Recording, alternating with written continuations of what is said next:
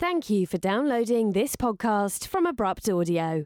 You can find more episodes of this and many other podcasts at abruptaudio.com. Subscribe today to get the next episode automatically. It's that time already, yes. Friday has come upon us. So, with that, I think. Uh, hi, Martin. Hi, Ben. Hi. Serious note, though, it is going to be hopefully a really good episode. We're really excited about it. And to be honest, we just want to dive straight into it. We're talking about gaming memories, our first gaming memories, the first games we physically played, the first consoles we played them on, and we're going to be sharing some of the Abrupt Audio teams as well. So it's going to be a really great episode. We hope you look forward to it. Let's dive into the intro because the sooner we do that, the sooner we can actually start talking about games, and that's all we want to do right now. So take it away, intro man. You're listening to the Pixel Podcast. Presents Intellivision, intelligent television by Mattel. More sophisticated than any video game that has come before, providing hours of entertainment for the entire family. Intellivision, with one of the clearest game displays available today. Find this system, plus a complete line of sports and video game cassettes at Hills, where our game is low prices. Martin, why don't you start this talk by talking about your first gaming experience, the first ever experience you had with a video game, and what console it was on, and what game it was? Okay, it was on the Game Boy Color. Yes. So a long time ago, back in when Martin was a such a small boy, he played Pokemon Blue. So I think a lot of people of my generation will know what Pokemon Blue is. Yeah, I think I, think a lot of people, a lot of people actually won't have played Pokemon Blue, well, or they wouldn't have played it when they were a kid, and they may have gone back. You know, and Pokemon's definitely coming back in style now with the whole Pokemon Go thing. We won't go too much into that, but yes, I remember Pokemon Blue. Um, I played a friend's version. I never physically owned Pokemon Blue. Nor did I. That's and that was my next thing. Oh, I actually- really? Yeah, I never actually owned it. My friend, uh, I used to do like a fun club when I was about six or seven, and he'd always bring his Game Boy Color with um, Pokemon Blue on it. And he also had another one because I think he was quite well off, and he had Pokemon Red. So you know, we'll just play simultaneously on on two different ones and just go out and see what we could capture. And that was what my first game experience. Like Pokemon was probably my first game Yeah. when I think about it. I think same for me as well. I mean, I didn't play um, a Game Boy until I had my first owned one, so that was the Game Boy Advance uh, for me. So I didn't have the Game Boy Color; I went What straight for the? Advance. Yeah, mine was the Game Boy Advance was a weird one because the screen on it was like tinted dark, so it was darker than Yeah, the Game Boy it's like a- Color. Like I had to sit next. If it was like not very bright in the room, which sometimes you know in the mornings, you know, but you know in the winter, the sun playing, I had to sit next to like a lamp to be able to see. I had to permanently sit Yeah. next to. I couldn't really. It's not very portable. I had to sit next to a lamp to play. And my friend who had the Game Boy Color like was fine. He was like he was almost laughing at me because you know his, his screen was fine and mine wasn't. Um, but yeah, I had you know things like Pokemon. I I mean. I, I, I mean, it was quite a young age for me, so I had things also like Bob the Builder and all these kind of other games. I remember um, some other other weird games. I can't remember the complete name of them, but I had some so sort of B grade games, which you know you've you've really never heard of anything like them since. They kind of faded away. Um, Martin, though, what was the first games console you physically owned though? My first game console that I physically owned was the PlayStation 1. Really? So you didn't have you didn't? Did you ever own a Game Boy? I did. Okay. But I owned a PlayStation 1 first. Really? Funny enough. Yep, yes, I did. because it's different for me because I owned a Game Boy for the longest period of time, and you know I my my I had you know the Pokemon games. You know I played Pokemon Fire Red, Leaf Green. I remember all these Sapphire, um, all these kind of Pokemons. But uh, yeah, it wasn't later on, a little bit later on, until I had a games console. So what what was the first game you remember playing on the PS One? Oh, mate. See, I loved Toy Story. So my mum bought me Toy, Story. Story 2. Boom. That's fantastic. That's absolutely awesome. So that must have been about I, 2000. I actually never played Toy. Story on, on the PlayStation. I don't even know what it was like. Oh like. my god. Oh my god. It, Toy Story 2, when you're like, what, about six years old? Mm-hmm. About maybe, maybe more, it is the most challenging game. Because Really? I'm terrible at pu- puzzles, and there's a lot of puzzle based things in there. And they're like really simple ones, but you see, back then, oh no, Martin can do these puzzles. Why not? Bless. I I mean, know. my first so my first console experience came from uh, the Xbox, the original Xbox. My parents got it for me one Christmas, and um, there was actually a close experience.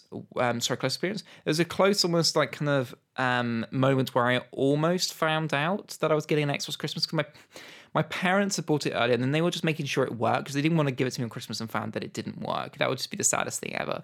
So um, they were trying it out, but like my the hilarity of I think my parents trying to play a game on the Xbox, I think it was so loud that I like I vaguely remember this, um, but I was kind of in I kind of woke up, but I was in a sort of half sleepy state, and I kind of just wandered downstairs. Like I opened the door, and then like I like all I remember seeing was like something on the TV, and like my parents were just like laughing or whatever and trying to figure this out, and then my mum quickly like like seeing me and like kind of rushing over to me and like like you know taking me back up to bed or whatever, um, and like apologizing that they were like so loud yeah, it was it was kind of crazy because then it wasn't until afterwards that my parents actually explained that to me, and I was like, oh, okay, that makes Oh, sense. And I right. vaguely remember seeing one of the games I got with it. So basically, the the console came bundled with two games. It came with I don't know if you remember a car game called um, Midtown Madness. Sounds It familiar, was on but I couldn't PC as well, you. and it came onto Xbox because it was sort of Microsoft published, and it was on both. And this one had um, this one was Madness Four, I think. It was in Paris, and it was in America, but I can't remember where in America it was. Um, so it was in these two places, but the the missions and stuff you could do. But what I love the most about that game, and it, I was into driving games when I first got into game. It was the biggest thing I went into. Midtown Madness kind of started it off, and I love the fact that it was like a free roam city. And to be honest, a lot of the time I didn't bother doing any of the missions or things I was supposed to do. I could just like drive around, pick any car I wanted to, and just drive around and explore the city and find really cool things. And uh, I, I spent so much time doing that. That was so much fun. I don't know why as a kid I did, but also the other game I got with it was Halo the original Oh Halo. wow, of course. And at this yes. age, the kid that came from Pokemon and Game Boy to the at the time extremely realistic Xbox and Halo, especially the first mission. Any of you know the Halo in the first mission? Basically, where you're all getting set up and getting used to it, and then all of a sudden an alien attack comes. I was terrified. That was on Christmas Day. I tried that out for the first time with my parents around, and I was genuinely terrified because it was like the pressure and the alarms are going off. You're like, you got to go do this, you got to run over here. I'm like, I couldn't cope. I just couldn't cope. I was freaking terrified, and I actually, for a while after that, never went back to Halo and visit revisited it. Not till like a long time afterwards. I actually revisited. I was like, no, I'm sticking to the racing games and stuff. I just could not deal with it. Uh, could not deal with it at all. So, see, you played a game genre that I am absolutely terrible at, and that is racing games. I I can never get the hang of those. I I don't understand. Like, especially in arcades, you know, when, when you're Yeah. doing seats. Yeah, Oh, I used to love the arcades worst. and the racing games. I used to go there a lot as a kid, and I, I used to prefer the arcadey racing games than the realistic. The realistic ones, I just haven't got the patience for because, you know, with the, the arcadey ones, you've got a bit of maneuver. You can sort of drift a little bit easier. You can swing it. You go a little bit faster in the corner, and you can swing. things. You can, if you hit the brake at the right point, you can sort of drift and swing it around the corner. And that's why I used to love doing. I used to love like drifting things like that. But I never really into the real. The realistic, I had no patience because if you didn't brake at the right moment and turn at the right moment, you just went into a wall. And as much as hard I tried, I couldn't focus long enough to be able to sort of get that. So I never really liked the realistic ones. It was always the arcade ones.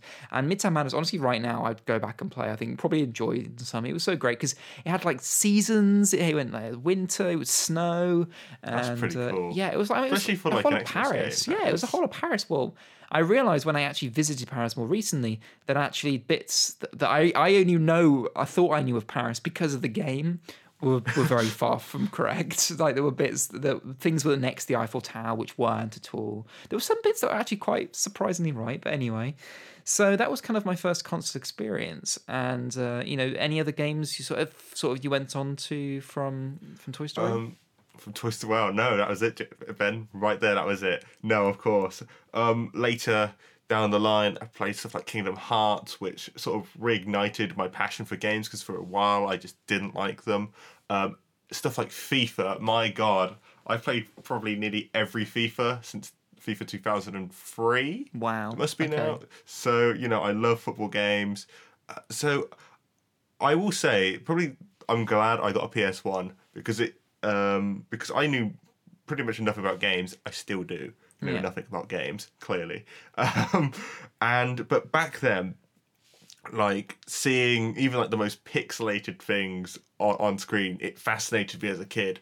Especially stuff like um, I bought um, Rugrats, Rugrats Search for Reptar.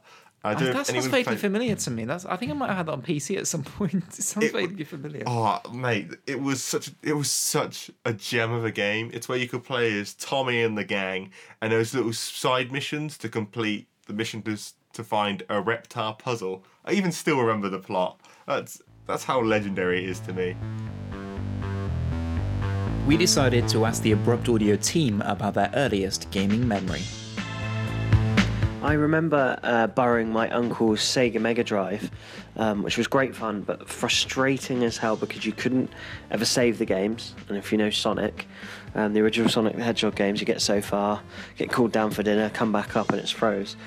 Um, and also, remember having to blow in the cartridges, like unplug them and to um, to get them to work, to get the dust out so that they could start again.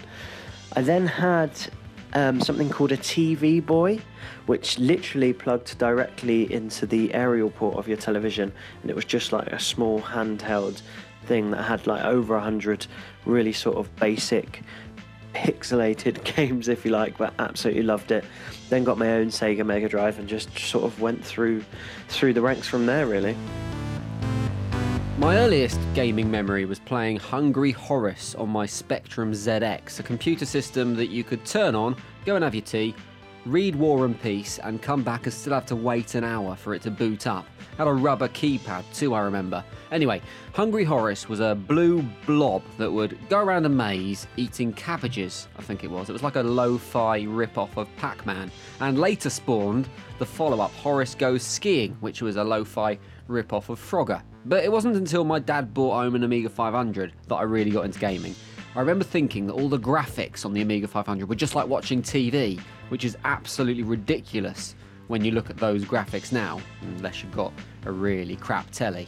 But it was sensible soccer that was my obsession. The only football game to date, I believe, where you could play a match on the moon. Brilliant.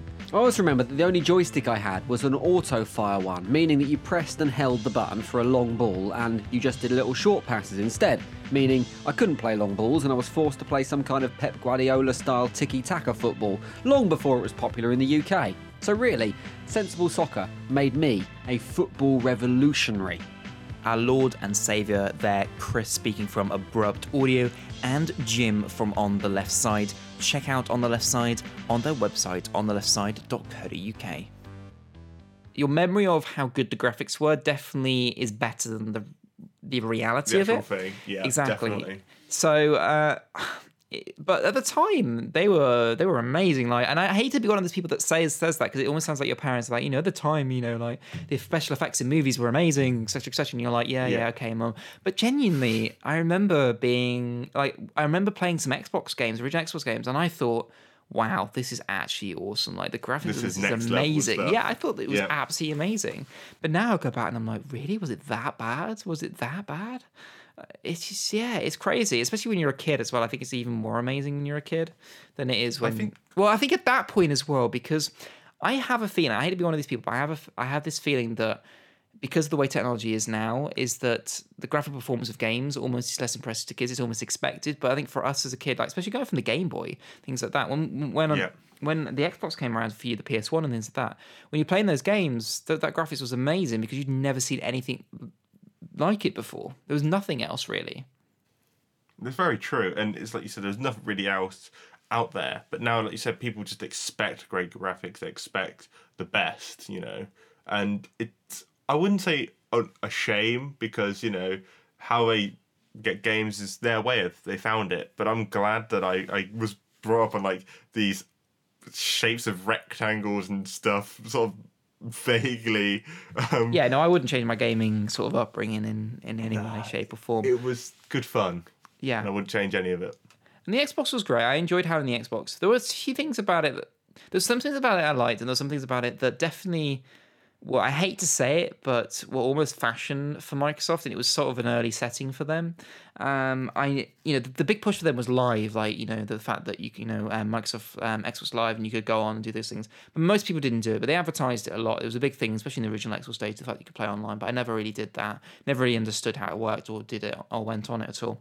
But uh, I love the fact that I could I could store the what the Xbox had over the PlayStation One is you could actually put a CD in and actually store your music onto the hard drive. So you could actually Yes, play the music off the hard drive. And I think some games also support, yeah, some games that even then added support so that in the game you could play the music off the hard drive. And that was really cool. I love that that day. So I added CDs to it. But the thing that I never understood, this is, and this really annoyed me. Even today, I think I get a little bit annoyed about it. The, the Xbox has a DVD player in it because the games are basically DVDs, but you couldn't play a DVD unless you bought the accessory, which was the controller. But the controller added no actual means for it to play the DVD. Yeah. It just was a controller, like a proper remote for playing DVDs. And it was, and it was such a in my at that day, I was such an annoying thing. I never actually bought it because I just didn't see the point. It's just like it has this capability. Imagine these days, they would not get away with it these days. I don't think in any way. They would be roasted on the internet for it. It's it's there. It's like it's physically there taunting you, but you can't do it unless you buy uh, the remote, which comes with a tiny little dongle that plugs in the controller bit. So you have like a, a wireless little controller, like TV remote thing. I never understood it myself. Do you remember that though? I no, I remember it. Yeah. I, I think you might have said um, a few years ago, but I remember someone saying it to me quite in the last few years, and I was like, "Oh yeah." So yeah, I kind of I yeah, my gaming sort of kind of mixed from that. I kind of went from there, I think, to eventually getting a Wii, then a PS3. Then I went back, I think, and got a PS2 and explained some of those games. I think it was that order, something like that. It got a bit confusing. Um, you know, and I've had PSPs and PS Vitas and PS4s, Xbox Ones. You know, I've owned loads of different consoles since then, so it's all kind of blown up and gone in that kind of thing. But uh, yeah, I think it's so so interesting um, to sort of talk about these things. So we're definitely keen to know what other people's experiences were, and we'll share some of those as well, um, if possible. So uh, let us know on uh, on Twitter as well. Definitely. The past, the present, and the future walked into a bar. It was tense.